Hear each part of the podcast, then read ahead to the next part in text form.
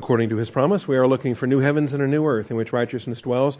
Therefore, beloved, since you look for these things, be diligent to be found by him in peace, spotless and blameless, and grow in the grace and knowledge of our Lord and Savior, Jesus Christ. Our growth comes through the scriptures. Hebrews chapter 11 is where we are once again.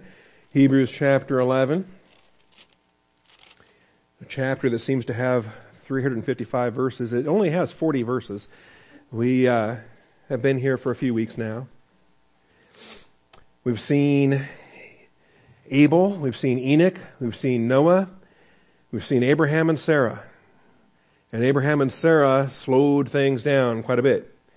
Because Abraham, while those other earlier usages just had a single verse, Abel got a verse, Enoch got a verse, and a verse of commentary. Noah got a verse. Abraham, look what Abraham gets 8, 9, 10, 11, 12. And then we have commentary in 13, 14, 15, 16 all center on Abraham and Sarah, and uh, also Isaac and Jacob that get mentioned in verse 9. So, dealing with the patriarchs, dealing with the early history of the Jewish people before the Exodus. We move on to verse 17, where we were last week, dealing with Abraham, Isaac, and the sacrifice on Mount Moriah. By faith, Abraham, when he was tested, offered up Isaac. He who had received the promises was offering up his only begotten son. And so you spend 100 years waiting to have the son of promise, and then God tells you to go kill him. And it becomes another test of faith. And at some point, a human being, typical human being, would say, Have I not been tested enough? Have I not proved enough? Why are you asking even more? Because you've been faithful with little things, you're being entrusted with bigger things, and don't blow it now, because there's more coming down the road. So stay faithful with each step of the way. It was he to whom it was said in Isaac, Your descendants shall be called. And so we get his thinking, and I like this because this is not recorded in Genesis. Genesis does not give us the thought process that Abraham went through, but Hebrews 11:19 says he considered he considered that God is able to raise people even from the dead. Now, why would he consider such a thing? There was no scripture that told him such a thing was possible. In fact, there was no example of any resurrection prior to this event that should have encouraged Abraham that such a thing was possible, but such was his intimacy with the Father that he knew with God all things are possible, and he trusted the one who was telling him to do this. And this is what faith comes down to. We may not understand why we're doing what we're doing, but we know who we trust. We know whom we have believed. And so, trusting him as we sang in that hymn, where he goes. You know, if, if he's there, we'll go. And if he's not there, we're not going to go. We're going to stay right where we are because we don't want to be out of his will. Say. And so, boy, the messages go so well with the hymns we sing and the emails that go out asking for prayer and, uh, and everything else. And I appreciate the fact that the brothers and sisters of this congregation make the will of God priority number one. And that covers where we move to and the job we take and what we do and everything else. The will of God is item number one. And so we have the examples here. All right. I'm going to open a word of, a word of prayer, and we're going to advance beyond verse 19, and we're going to see Isaac in verse 20, and Jacob in verse 21, and Joseph in verse 22. And if you think I can't get through three verses in a single hour, just watch, because we had an extra hour of sleep last night, and we can uh, we can do all things through Christ who strengthens us. Let's open with prayer. Shall we pray?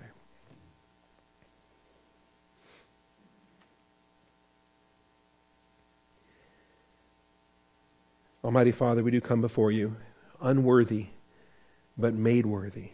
Father, in ourselves, we are not entitled to understand any of this. And who are we that we should stand in your presence and be invited into your counsel?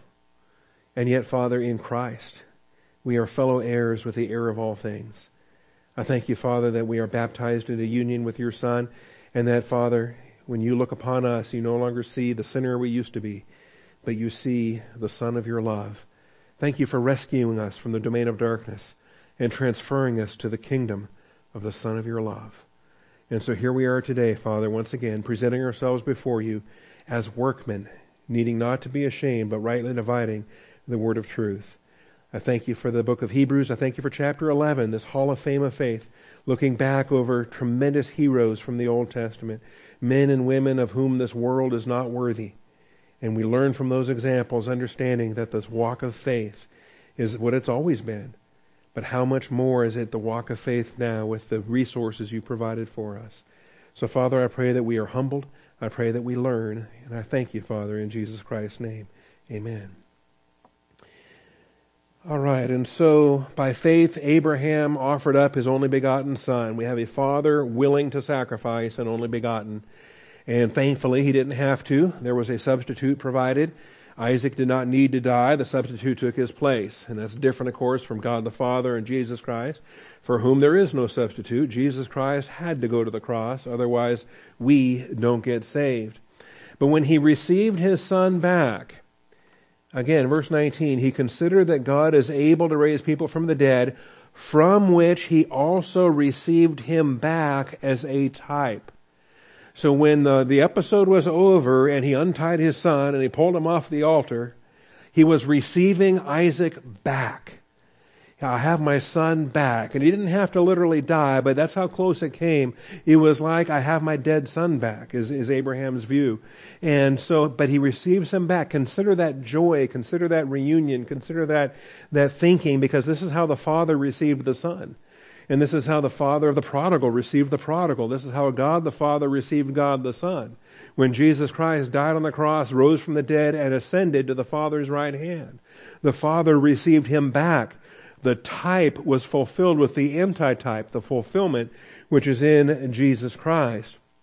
And so, really, the bulk of, of this chapter is centered on some powerful typology. Not every episode spells it out like this or tells us that it's a type uh, this episode here with Abraham and Isaac is explicit. It explicitly says this is typology.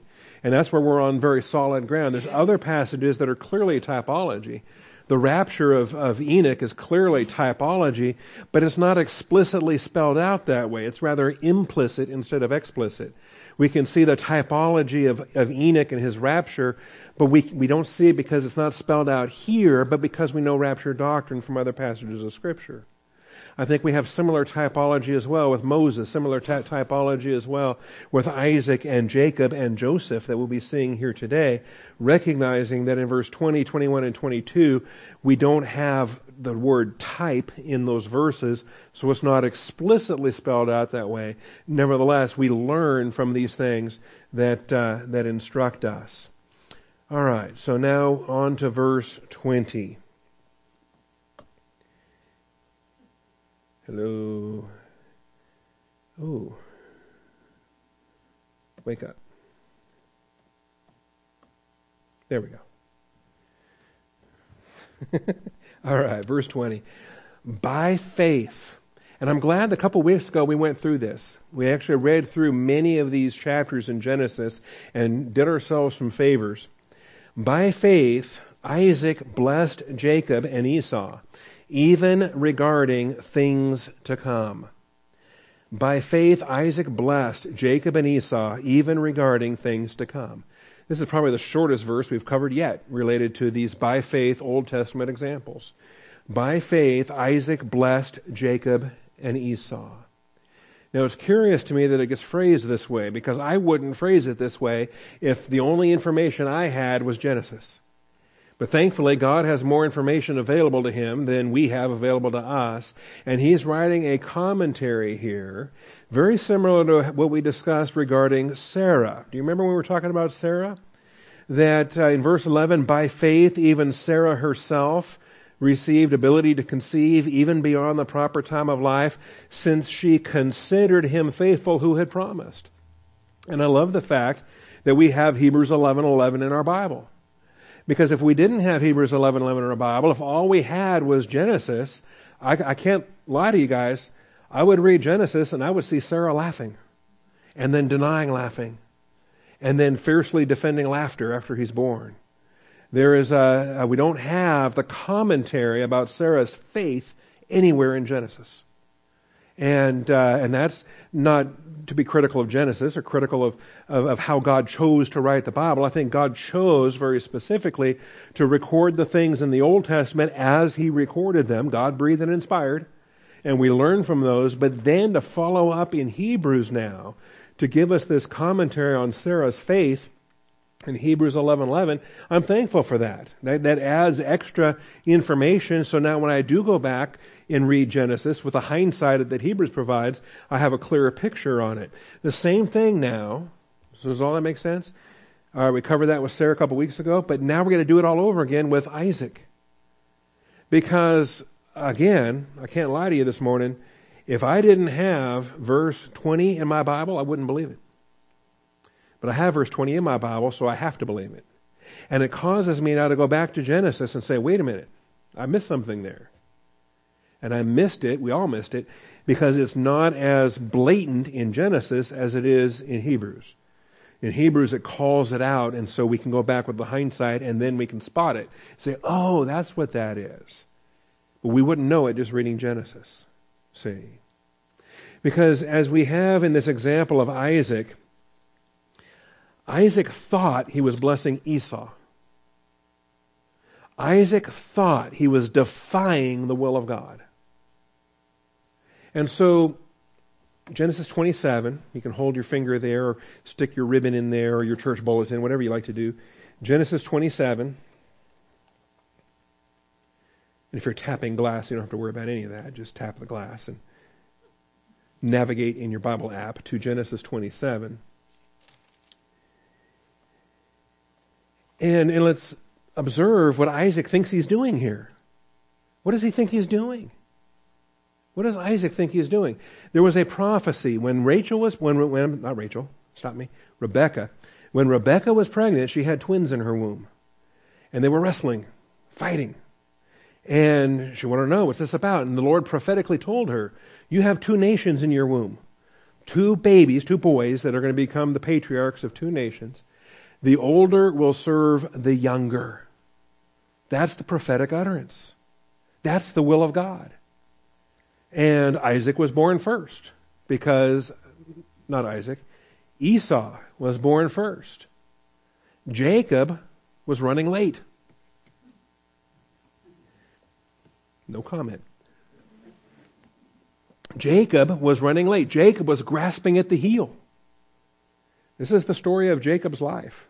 I think Jacob had a lot of resentment. We're going to see Jacob in our next verse, actually, verse 21. And so um, the older will serve the younger. That's the prophecy. And Esau is born, Jacob is born. And then comes the, the story where uh, he, he uh, fixes a pot of stew and he bargains and he buys the birthright for a pot of stew when Esau is famished. And why is he manipulating things? Why is he being a trickster? Why is he, why is he taking, taking in his own hands to try to help God out with his promises? That never works.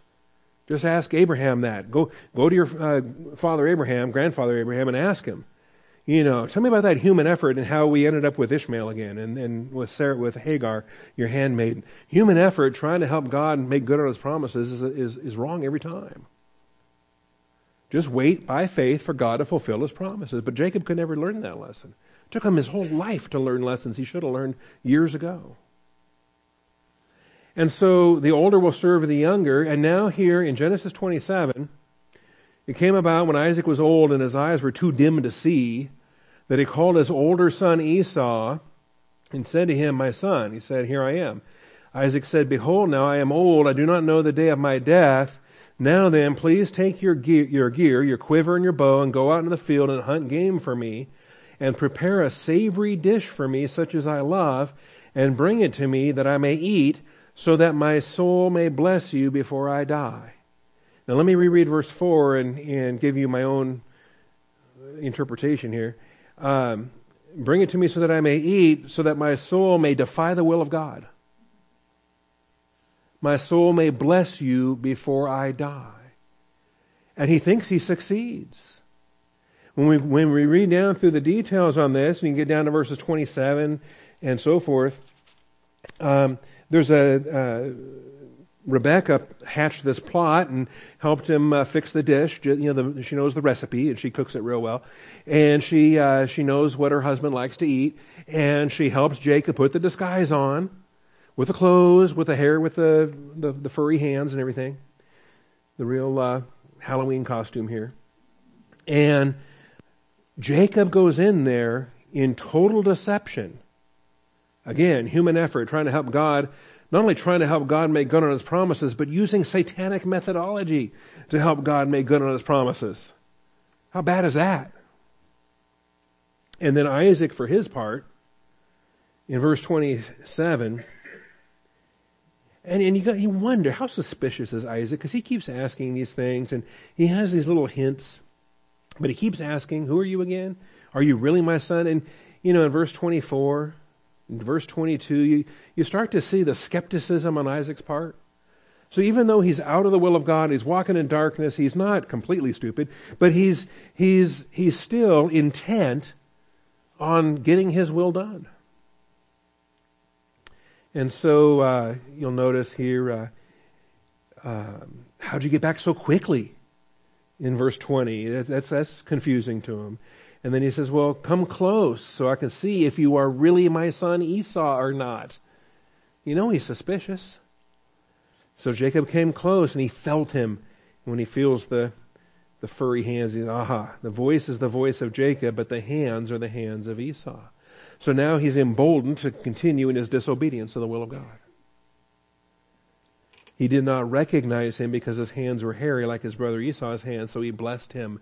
He blessed him. And the point is there in verse 23 when he blesses him, he believes he's blessing the other brother. He believes he's successful to bless the one that God did not say would be blessed. And then, when it's said and done, in verse 24, are you really my son Esau? He said, I am. So bring, bring it to me, and I will eat of my son's game that I may bless you. And he brought it to him, and he ate, and brought him wine, and he drank. His father Isaac said to him, Please come close and kiss me, my son. Now he's going to pass the smell test. I mean, all of these different tests. So he came close and kissed him, and when he smelled the smell of his garments, he blessed him and said, See, the smell of my son is like the smell of a field which the Lord has blessed. Notice that in verse 27? He invokes the name of Yahweh. He is taking the name of Yahweh in vain. He is saying the smell of the field which the Lord has blessed. And now he's trying to bless the wrong son, whom God did not tell him to bless. Now may God give you of the dew of heaven, and of the fatness of the earth, and an abundance of grain and new wine. May peoples serve you, and nations bow down to you. Be master of your brothers. This is open defiance of God's will. May your mother's sons bow down to you. Cursed be those who curse you. Blessed be those who bless you. He even adapts the Abrahamic covenant language and thinks he's giving it to Esau. That's horrible. And so, um,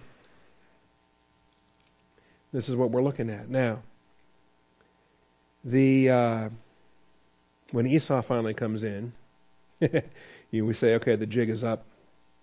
Um, verse 30 It came about as soon as Isaac had finished blessing Jacob, and Jacob had hardly gone out.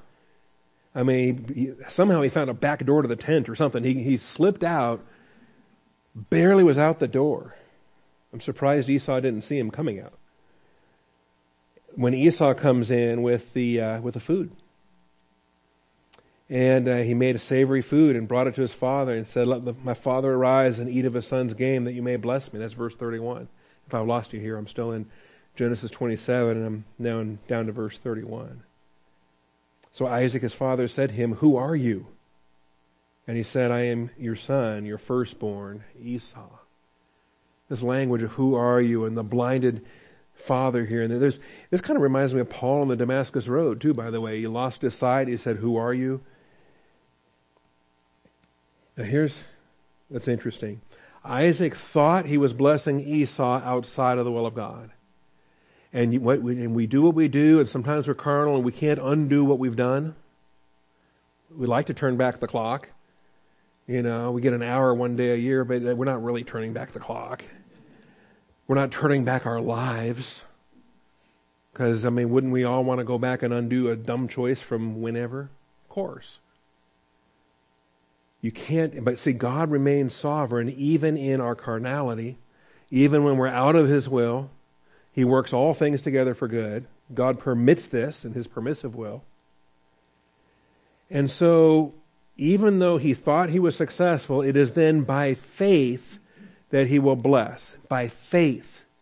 And because I have Hebrews 11:20 telling me it was by faith, I will accept the statement of scripture as the commentary on Genesis 27.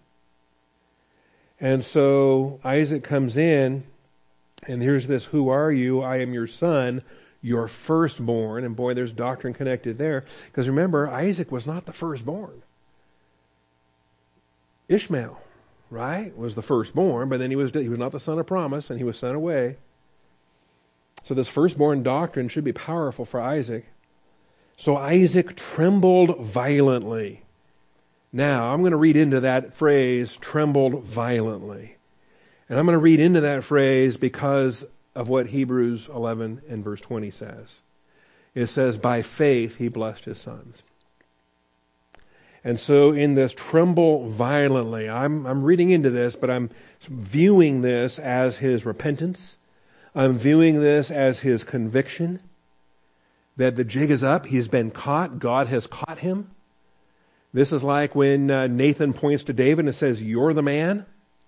In that whole parable where he caught David in the adultery, right? With Bathsheba. You know what I'm talking about? And so when, when, when Nathan exposes David's adultery and says, You're the man, what was David's reaction? He was immediately, he was convicted, he was repentant, he was th- uh, falling on his face in repentance and confession and, and just completely humbled before the mercy of God. And anything short of that, I think, would have killed David. Same thing here with Isaac. He, the jig is up. He's convicted. He trembles violently.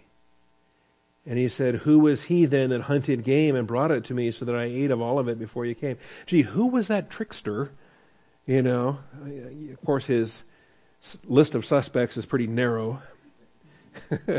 like the twin that should have been blessed in the first place according to the will of God, right? Who was he then that hunted game and brought it to me so that I ate of it before you came and blessed him? Yes, and he shall be blessed. There's that statement. Yes, this is, this is in faith. This is in faith according to Hebrews 11:20. Yes, and he shall be blessed. And so now in fellowship Isaac ratifies the contents of what he had said previously in the uh, the, the blessing that was given in verses 27 through 29. But he volitionally now is granting it to Jacob, the son who should be blessed in the will of God. Then, um, of course, Esau is going to have an issue. and do you have, uh, is this the only blessing? What, what, you have anything left over for me? So, um, Esau heard the words of his father. He cried out with an exceedingly great and bitter cry. Now, this verse also has a divine commentary, but we don't get to it until Hebrews 12. Okay, it's going to come up in the next chapter. Rapture pending, we will finish chapter 11, move on to chapter 12, and you'll see that when we get to Hebrews chapter 12. Because he has exceedingly great and bitter cry, but he's not repentant. He's emotional, but not repentant. And he says to his father, Bless me, even me also, O my father. And he said, Your brother came deceitfully, has taken away your blessing. And he said, Is he not rightfully named Jacob, for he has supplanted me these two times? He took away my birthright, and behold, now he has taken away my blessing. He said, Have you not reserved a blessing for me? Now, in Hebrews 11:20 it says by faith he blessed both of his sons. And so the, what remains here is not usually thought of as a blessing, but it is. Hebrews says that it is. But it's a temporal life blessing only. There's no spiritual component to it. So have you not reserved a blessing for me? Verse 37. But Isaac replied to Esau, Behold, I have made him your master. All his relatives I have given to him as servants, and with grain and new wine I have sustained him. Now, as for you, then, what can I do, my son?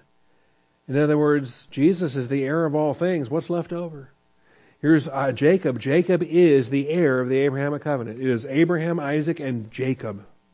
Ishmael has no part of that. Esau has no part of that.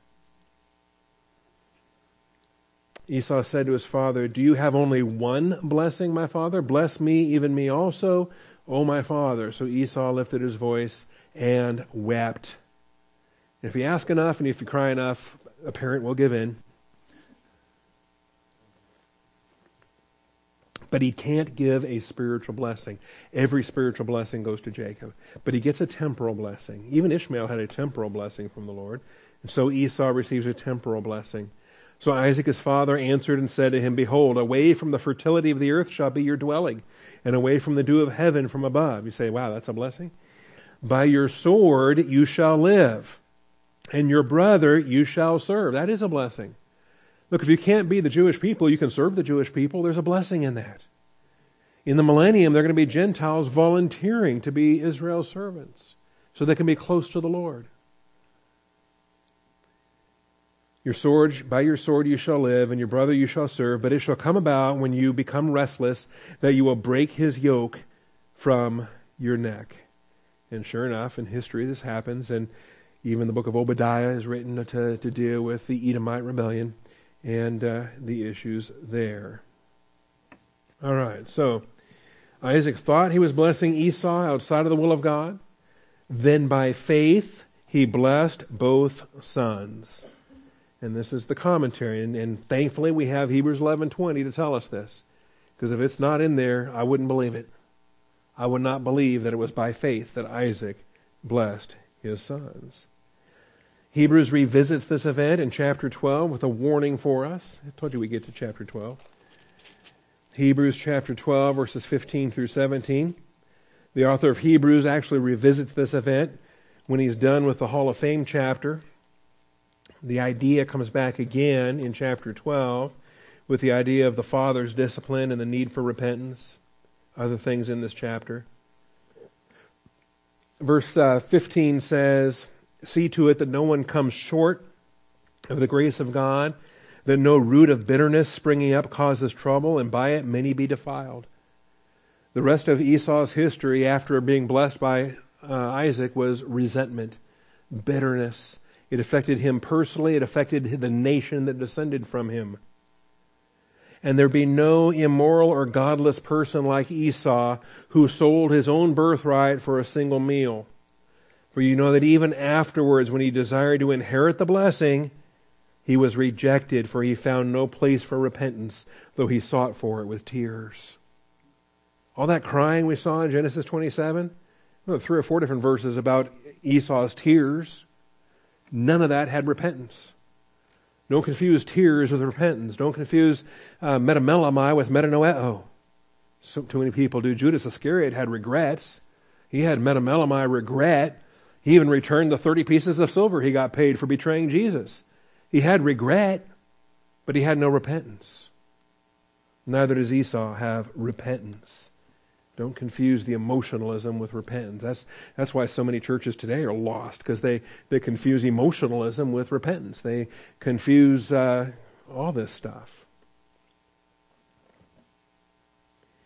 Isaac's blessing of his sons extended to prophecies of their descended nations.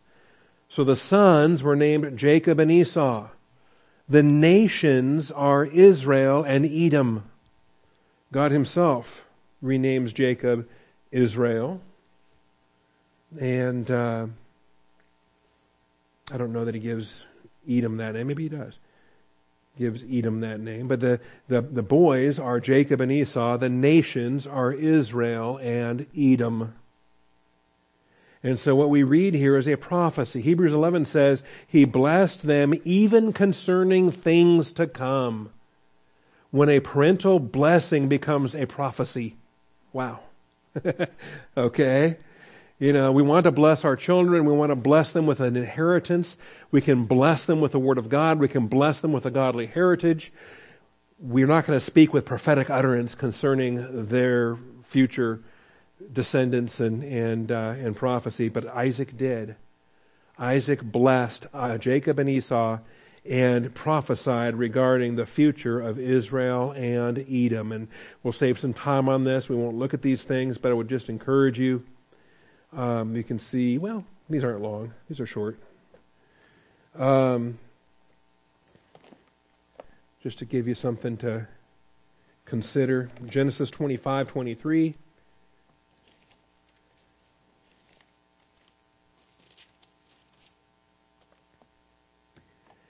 This is uh, at the uh, pregnancy here. Keep in mind, this was another miracle um, provision because uh, Isaac was 40 years old when he took Rebekah. That's Genesis 25 20. The daughter of Bethuel the Aramean of Paddan Aram, the sister of Laban the Aramean, to be his wife. And Isaac prayed to the Lord on behalf of his wife because she was barren, and the Lord answered him, and Rebekah his wife conceived. Remember that story when the servant went and got the girl and the girl had the right words? She watered the camels and she said all the right things. And you can imagine he gets her back and they're married and there's no babies. Well, I think I got the right girl. She said all the right things. All right, well, another test. And um, opportunity for Isaac and Rebekah to pray and to uh, wait upon this answer. And they don't have to wait till they're 100 because it's only 20 years they have to wait. Isaac is 60 when he becomes uh, a father. But the children struggled together within her. They had a lot of questions about all of this. And the, the Jewish legend, by the way, is that he took her up to Mount Moriah and showed her the place where he was sacrificed and said, This is where the Lord will provide. That uh, Jehovah Jireh, the Lord will provide. And that's where she conceived. We don't know if that's true or not. That's just the Jewish legend about this episode. All right. But the children struggled together within her, and she said, If it is so, why then am I this way? So she went to inquire of the Lord. And prophets could do this. It's interesting that the wife of a prophet could do this, could inquire of the Lord and get a verbal reply the Lord said to her, Two nations are in your womb, and two peoples will be separated from your body, and one people shall be stronger than the other. Esau was always stronger, but the older shall serve the younger. And so we have prophecies here. And when Isaac finally repents and blesses by faith, blesses his children, he's in agreement with what the Lord said here back when they were still in the womb. Genesis 36, 6 through 8.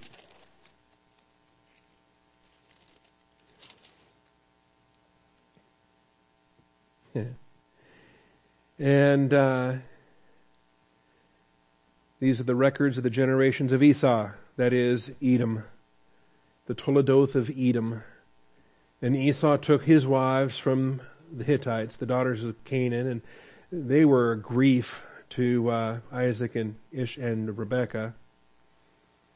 And uh, verse 6 Esau took his wives and his sons and his daughters and all his household and his livestock and his cattle and all his goods which he had acquired in the land of Canaan, and he went to another land away from his brother Jacob.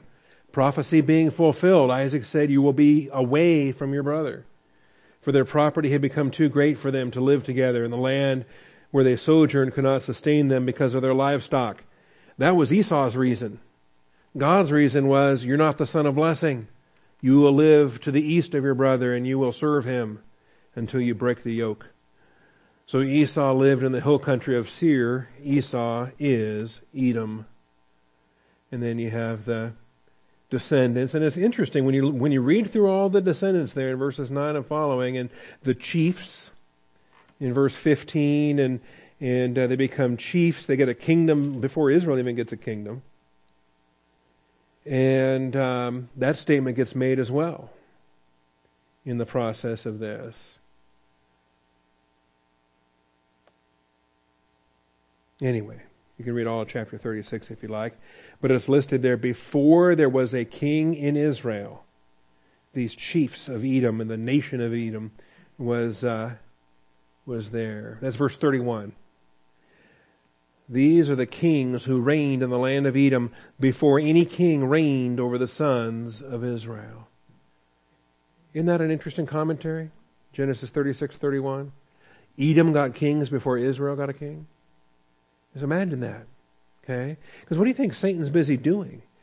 When God is making promises to one branch, Satan is promoting the other branch and giving advancement and giving wealth, all these things.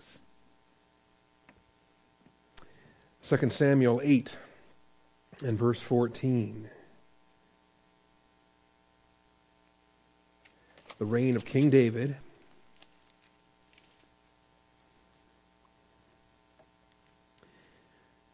Um, again, I could read the whole chapter if you'd like. It's got a lot of thrilling swashbuckling and battles and victory. David, uh, David uh, didn't win because he was an awesome general. He was a believer by faith that God used. Verse 13 David made a name for himself when he returned from killing 18,000 Arameans in the Valley of Salt. He put garrisons in Edom. In Edom, he put garrisons. This is a military occupational force.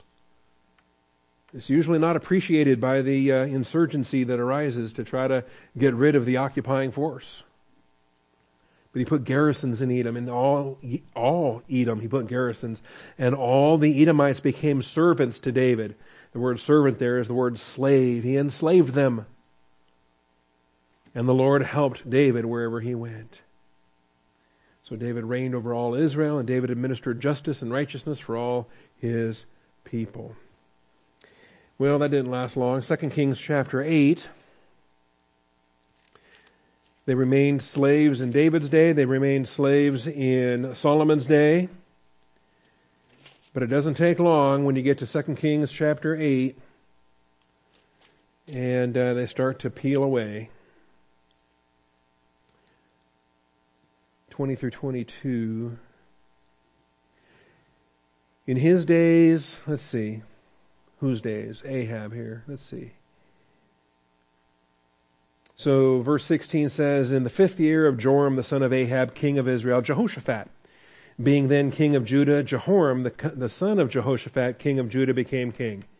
And he was 32 years old when he became king, and he reigned eight years in Jerusalem and he was no Jehoshaphat. He was not.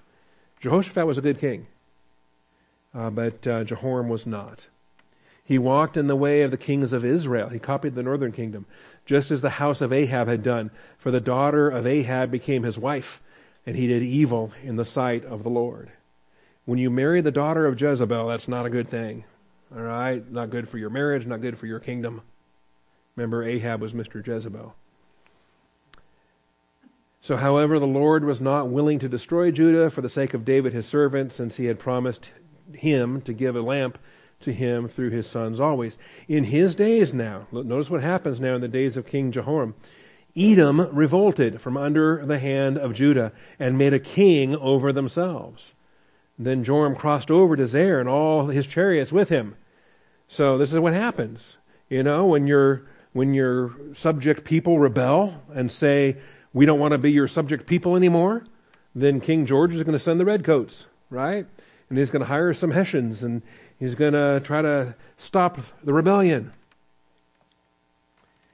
So Joram crossed over to Zair and all his chariots with him, and he arose by night and struck the Edomites who had surrounded him and the captains of the chariots, but his army fled to their tents. So Edom revolted against Judah to this day. Then Libnah revolted at the same time. When one revolution is successful, other nations say, hey, we should be independent too. All right, so there they are. By faith, Isaac blessed his sons. Hebrews 11:21 says, "By faith Jacob." Once again, I'm reading a verse in Hebrews that if it wasn't written in Hebrews, I wouldn't believe it. If I was reading a human pastor writing a commentary on Genesis, and the human pastor was trying to convince me that by faith Jacob did anything, I would be highly skeptical.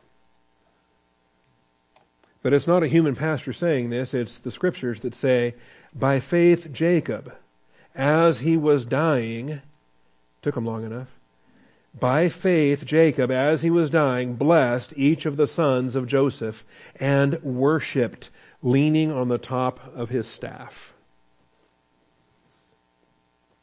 Even on your deathbed, even uh, when you've lived most of your life in carnality, out of the will of God, and bitter,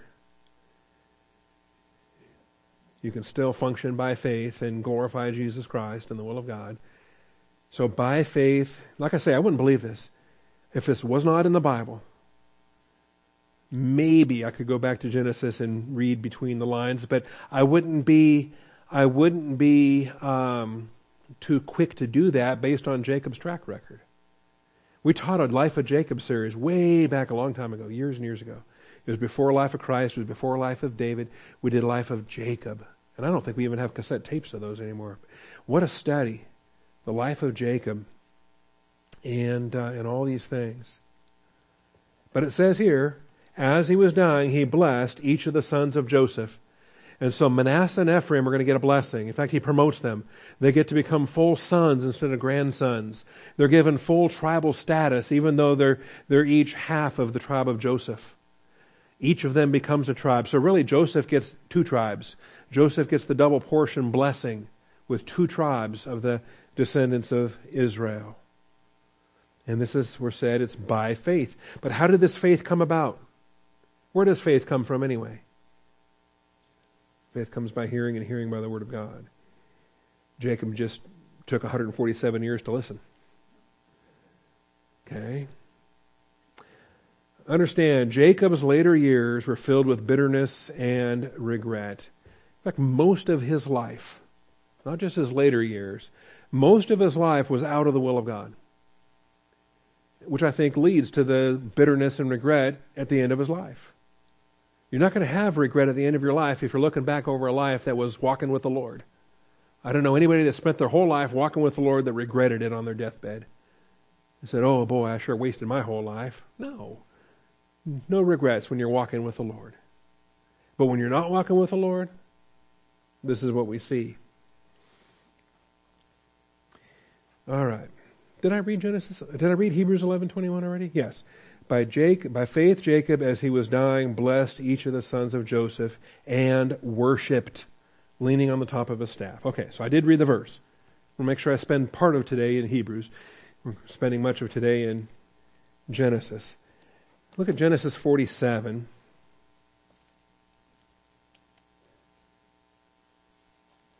And if you recall what brought about this, was um, way back in the land of Canaan. Jacob had played favorites among his children and had given that coat of many colors to Joseph, the son of his favorite wife. And um, the brothers resented that. The brothers threw him down a well and packed him off to slavery. In fact, the brothers deceived Jacob. He, Jacob thought that Joseph was dead all these years. Over 12 years, Jacob thinks that Joseph is dead. And uh, it's not until later that he finds out he's still alive, goes down to Egypt and sees him. But this is what we're dealing with now. At the end of Jacob's life, thankfully, God, of course, works all things together for good, and even in Jacob's carnality and the brother's evil, God put Joseph exactly where Joseph needed to be.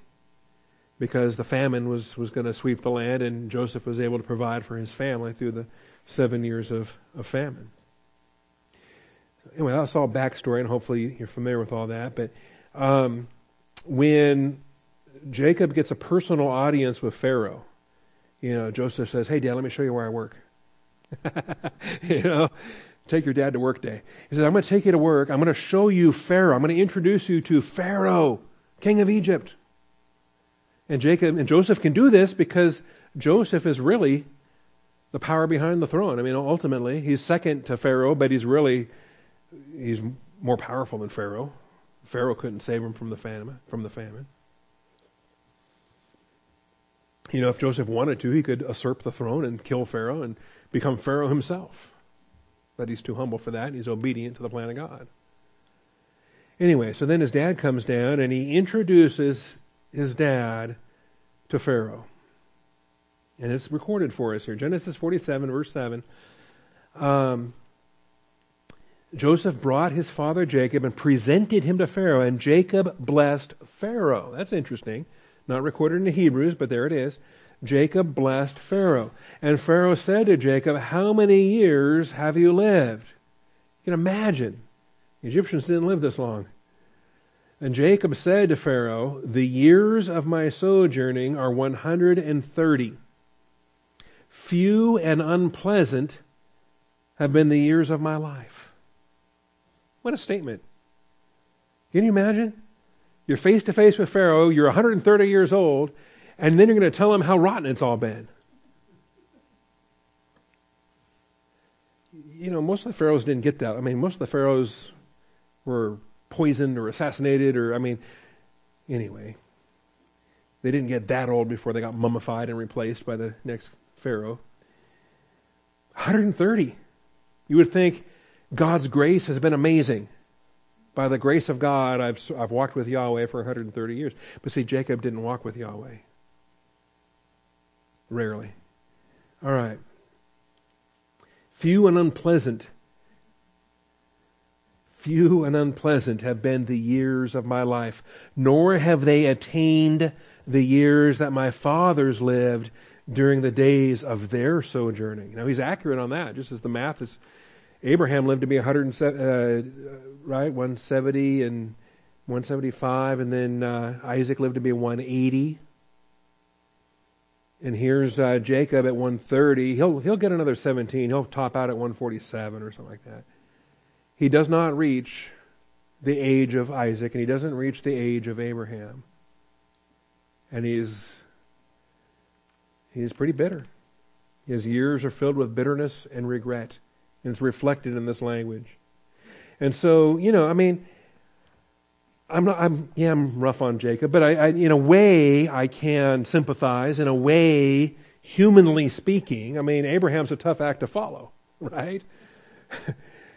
Because he was willing to stab Isaac on that altar.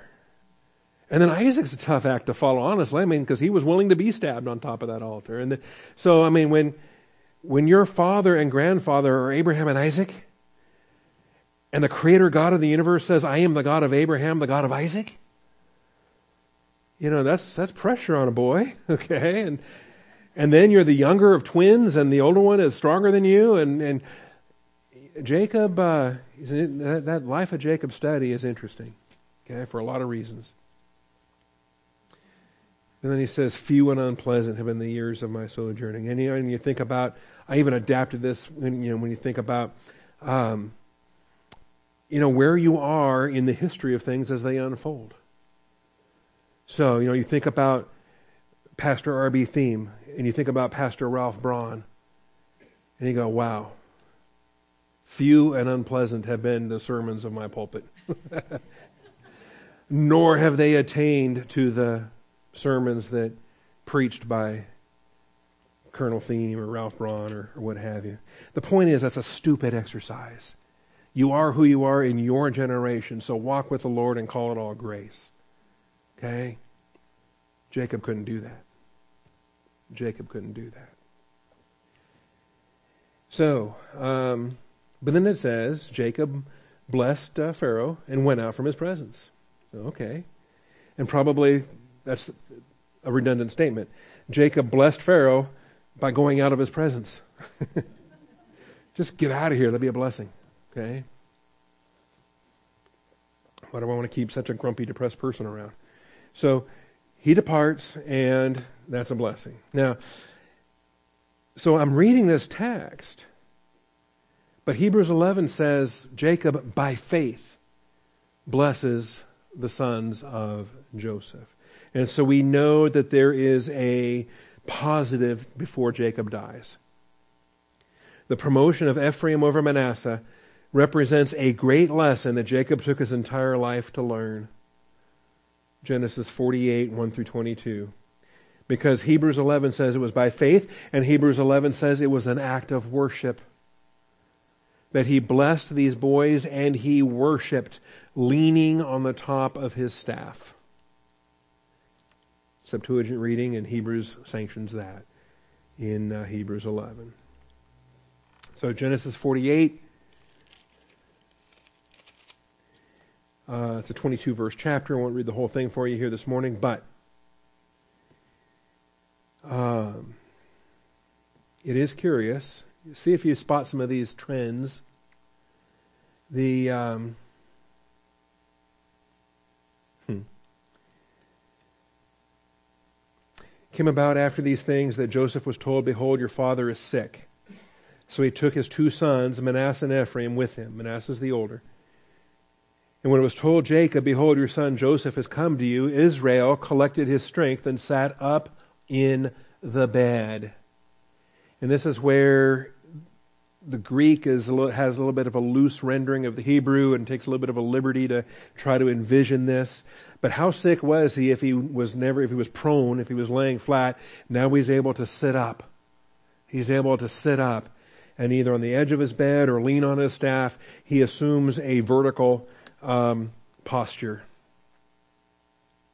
So the, the Greek translation here is a little bit at odds with the Hebrew. That's fine. Not really an issue. Septuagint's not inspired. But Hebrews, the book of Hebrews is inspired. And Hebrews 11 says he's leaning on his staff. So Jacob said to Joseph, God Almighty, El Elyon, doesn't call him Yahweh, but he does call him El Elyon, which is kind of a Gentile name for God, appeared to me at Luz in the land of Canaan and blessed me. And uh, he said to me, Behold, I will make you fruitful and, and numerous. I will make you a company of peoples and will give this land to your descendants after you for an everlasting possession. Now, your two sons, who are born to you in the land of Egypt, before I came to you. Now, this could be an issue. As far as inheritance and the land of promise and so forth, Jacob could have said, You got a couple of Egyptian kids there, they've got no part in Yahweh's blessing. But that's not what he says. Your two sons aren't just a couple of Egyptian kids, they're mine. And he's adopting them here, absorbing them into the Abrahamic, Isaac, and Jacob covenant, the covenant of Israel. Your two sons who were born to you in the land of Egypt before I came to you in Egypt are mine. Ephraim and Manasseh shall be mine as Reuben and Simeon are. The first two were Reuben and Simeon. So he's promoting grandsons by adoption, he's adopting his two grandsons and making them full sons. They are now equal to their uncles. They are equal to the other tribes of Israel. That's why the tribe of Manasseh and the tribe of Ephraim have full tribal status, and, and why Joseph gets two tribes. But your offspring that have been born after them shall be yours. They shall be called by the names of their brothers in their inheritance. So the tribes are going to be through Manasseh and Ephraim. Now, as for me, when I came from Paddan, Rachel died to my sorrow in the land of Canaan on the journey when there was still some distance to go to Ephrath, and I buried her there on the way to Ephrath. And it was just a random stopping place. It was, uh, you know, when you're traveling and you're pregnant and things are rough and you never really know the details of when the kid's going to come. And when you know it, you happen to be traveling and oh, it's time to give birth. And where do you happen to be? Happen to be in Bethlehem, where Mary will give birth to Jesus in a manger, you know, 2,000 years later. But Ephrath, Ephrath, a tiny little dinky place. Ephrath. What is this? Ephrath. And so um, I buried her there on the way to Ephrath, that is to Ephra, uh, that is Bethlehem. Jesse was the Ephrathite, a clan that was too small to be counted among the clans of Judah. But how special is Ephrath and the Ephrathites? How special is Bethlehem? So when Israel saw Joseph's sons, he said, Who are these? Who are these? Again, the, the, see if you can spot this, right? Because you have an elderly father who's sick, he's about to die, and he's not clear on who these two boys are. like Isaac in the tent, right? He was blind, and are you really my son, Esau? And Joseph said to his father, They are my sons, whom God has given me here. So he said, Bring them to me, please, that I may bless them. Now, the eyes of Israel were so dim from age that he could not see. I think it's divine discipline for his deceit upon his father. Then Joseph brought them close to him, and he kissed them and embraced them. And Israel said to Joseph, I never expected to see your face. Thought he was dead for 12 years. And behold, God has let me see your children as well. Then Joseph took them from his knees and bowed with his face to the ground. And Joseph took them both, Ephraim with his right hand toward Israel's left, and Manasseh with his left hand toward Israel's right, and brought them close to him. So Joseph is bringing them in age order. In age order. The older should get the right hand of blessing. But Israel stretched out his right hand and laid it on the head of Ephraim, who was the younger, his left hand on Manasseh's head, crossing his hands, although Manasseh was the firstborn. So, how blind is he? If he's spiritually awake now for maybe the first time in his life, to cross his hands and to bless in the will of God. Hebrews 11 says, by faith, he blessed the two sons of Joseph and worshiped. The promotion of Ephraim over Manasseh represents a great lesson that Jacob took his entire life to learn. On his deathbed almost, he finally is recognizing the older will serve the younger. What he should have waited by faith instead of lying, cheating, and stealing, instead of making a mess of pottage, instead of just putting lamb skin on his hands and sneaking into the tent and lying to his father. You know? Isaac trusted his father and got strapped on an altar. Jacob didn't trust his father at all. Jacob deceived his father, put on a disguise, and went in there and lied to him to steal the, the blessing. But here at the end of his life, he's learned the lesson. He's worshiping. Hebrews 11 says he worshiped. And by faith, he blessed the two sons of Joseph. So he blessed Joseph and said, The God before whom my fathers Abraham and Isaac walked, the God who has been my shepherd all my life to this day, even when I didn't appreciate it, he was my shepherd. The angel who has redeemed me from all evil the evil I brought upon myself when I fled from my twin brother and I went to live in the land of Paddan Aram. Remember, that was the land that Abraham was, was, he would not let Isaac go to that land. He said, don't let him go. He sent the servant to go get a wife for my son. Don't let Isaac go to that land. Jacob went there and lived there 20 years. The angel who has redeemed me from all evil, bless the lads. May my name live on in them and the names of my fathers, Abraham and Isaac, may they grow into a multitude in the midst of the earth. And the God of Abraham, Isaac, and Jacob blesses, he honors this blessing. Manasseh and Ephraim were promoted to full tribal status. Manasseh and Ephraim, they're going to get 12,000 uh, evangelists in the tribulation. Part of the 144,000, 12,000 from Manasseh, 12,000 from Ephraim. They've got land grants in their name as full tribes, even though they're grandsons instead of sons. By adoption, they are promoted to sons. Now, when Joseph saw that his father laid his right hand on Ephraim's head, it displeased him, and he grasped his father's hand to remove it from Ephraim's head to Manasseh's head. And you'd think this would be pretty easy to do if, you know, dad's old and sick and ready to die, but man, he can't even budge the hand. Look at that. And Joseph said to his father, Not so, my father, for this one is the firstborn. Place your right hand on his head. But his father refused and said, I know, my son, I know. He also will become a people, and he also will be great. However, his younger brother shall be greater than he, and his descendants shall become a multitude of nations. Manasseh, by the way, even later on will get split in half half of Manasseh will live on the west side of the Jordan, half of Manasseh gets split on the east side of the Jordan. Manasseh ends up being a, a, a two half tribe, while Ephraim becomes the most numerous tribe of the north. In fact, when the kingdom gets split to the north, remember Jacob, uh, Judah and Benjamin were in the south? When ten tribes go to the north, they're called Ephraim. Ephraim is the dominant tribe for the ten northern tribes. That's the blessing of Jacob upon Ephraim in this prophecy.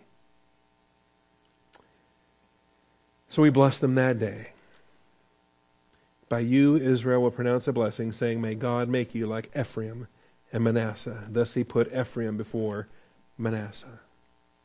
This is the, this is the day that that happens, that the older serves the younger. So it's an act of worship.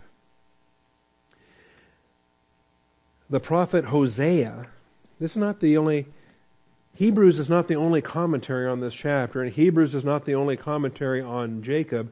It's curious when you read the prophet Hosea. Let's try to finish this with Hosea 12. Daniel, Hosea, Joel. So get through the major prophets, and then right after Daniel, you get Hosea, the first of the minor prophets. I mean, the guy's got 14 chapters. What do you got to do to not be a minor prophet? But anyway, Hosea 12. The prophet Hosea contrasts Jacob the man with Jacob the nation, highlighting the third patriarch's lack of faith, which again I think makes Hebrews 11 so staggering. Because the Old Testament commentary on Jacob is not positive. The Old Testament commentary in the prophet Hosea, the Old Testament commentary on Jacob's lack of faith is not a positive thing. And this is the message that Hosea gives to the northern kingdom as they're about to be taken captive. Ephraim feeds on wind and pursues the east wind continually. He multiplies lies and violence. Moreover, he makes a covenant with Assyria, and oil is carried to Egypt. The Lord also has a dispute with Judah, and will punish Jacob according to his ways. He will repay him according to his deeds.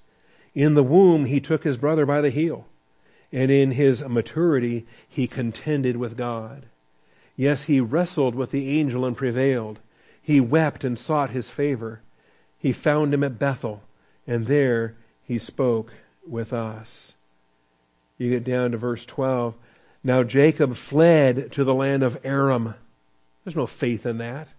He fled to the land of Aram and Israel worked for a wife.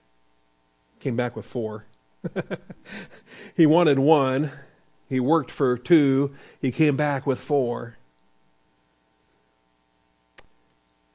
Jacob fled to the land of Aram, and Israel worked for a wife, and for a wife he kept sheep. What a message. What a divine commentary.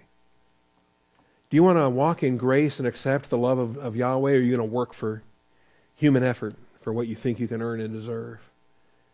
Lie, cheat, and steal. Be a trickster. Be a manipulator. That's Jacob. Until his deathbed. That's why we're so thankful that we have Hebrews 11 to give us the, the um, commentary that by faith he blessed the boys of Joseph and he worshiped, leaning on his staff. Probably the final time he ever stood up and out of that bed to bless those two boys. All right, well, we didn't quite get to Joseph and his bones. Hebrews 11:22, we'll save this for next week. Assuming I'm still alive next week.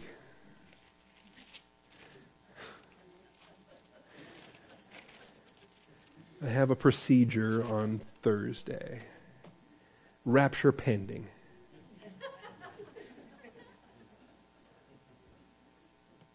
So, um, anyway, pray for your pastor. And uh, Randy will be covering for me Wednesday night. He'll have the pulpit because I have a prep night for Thursday's procedure. And if I live through it, I'll be back Sunday morning.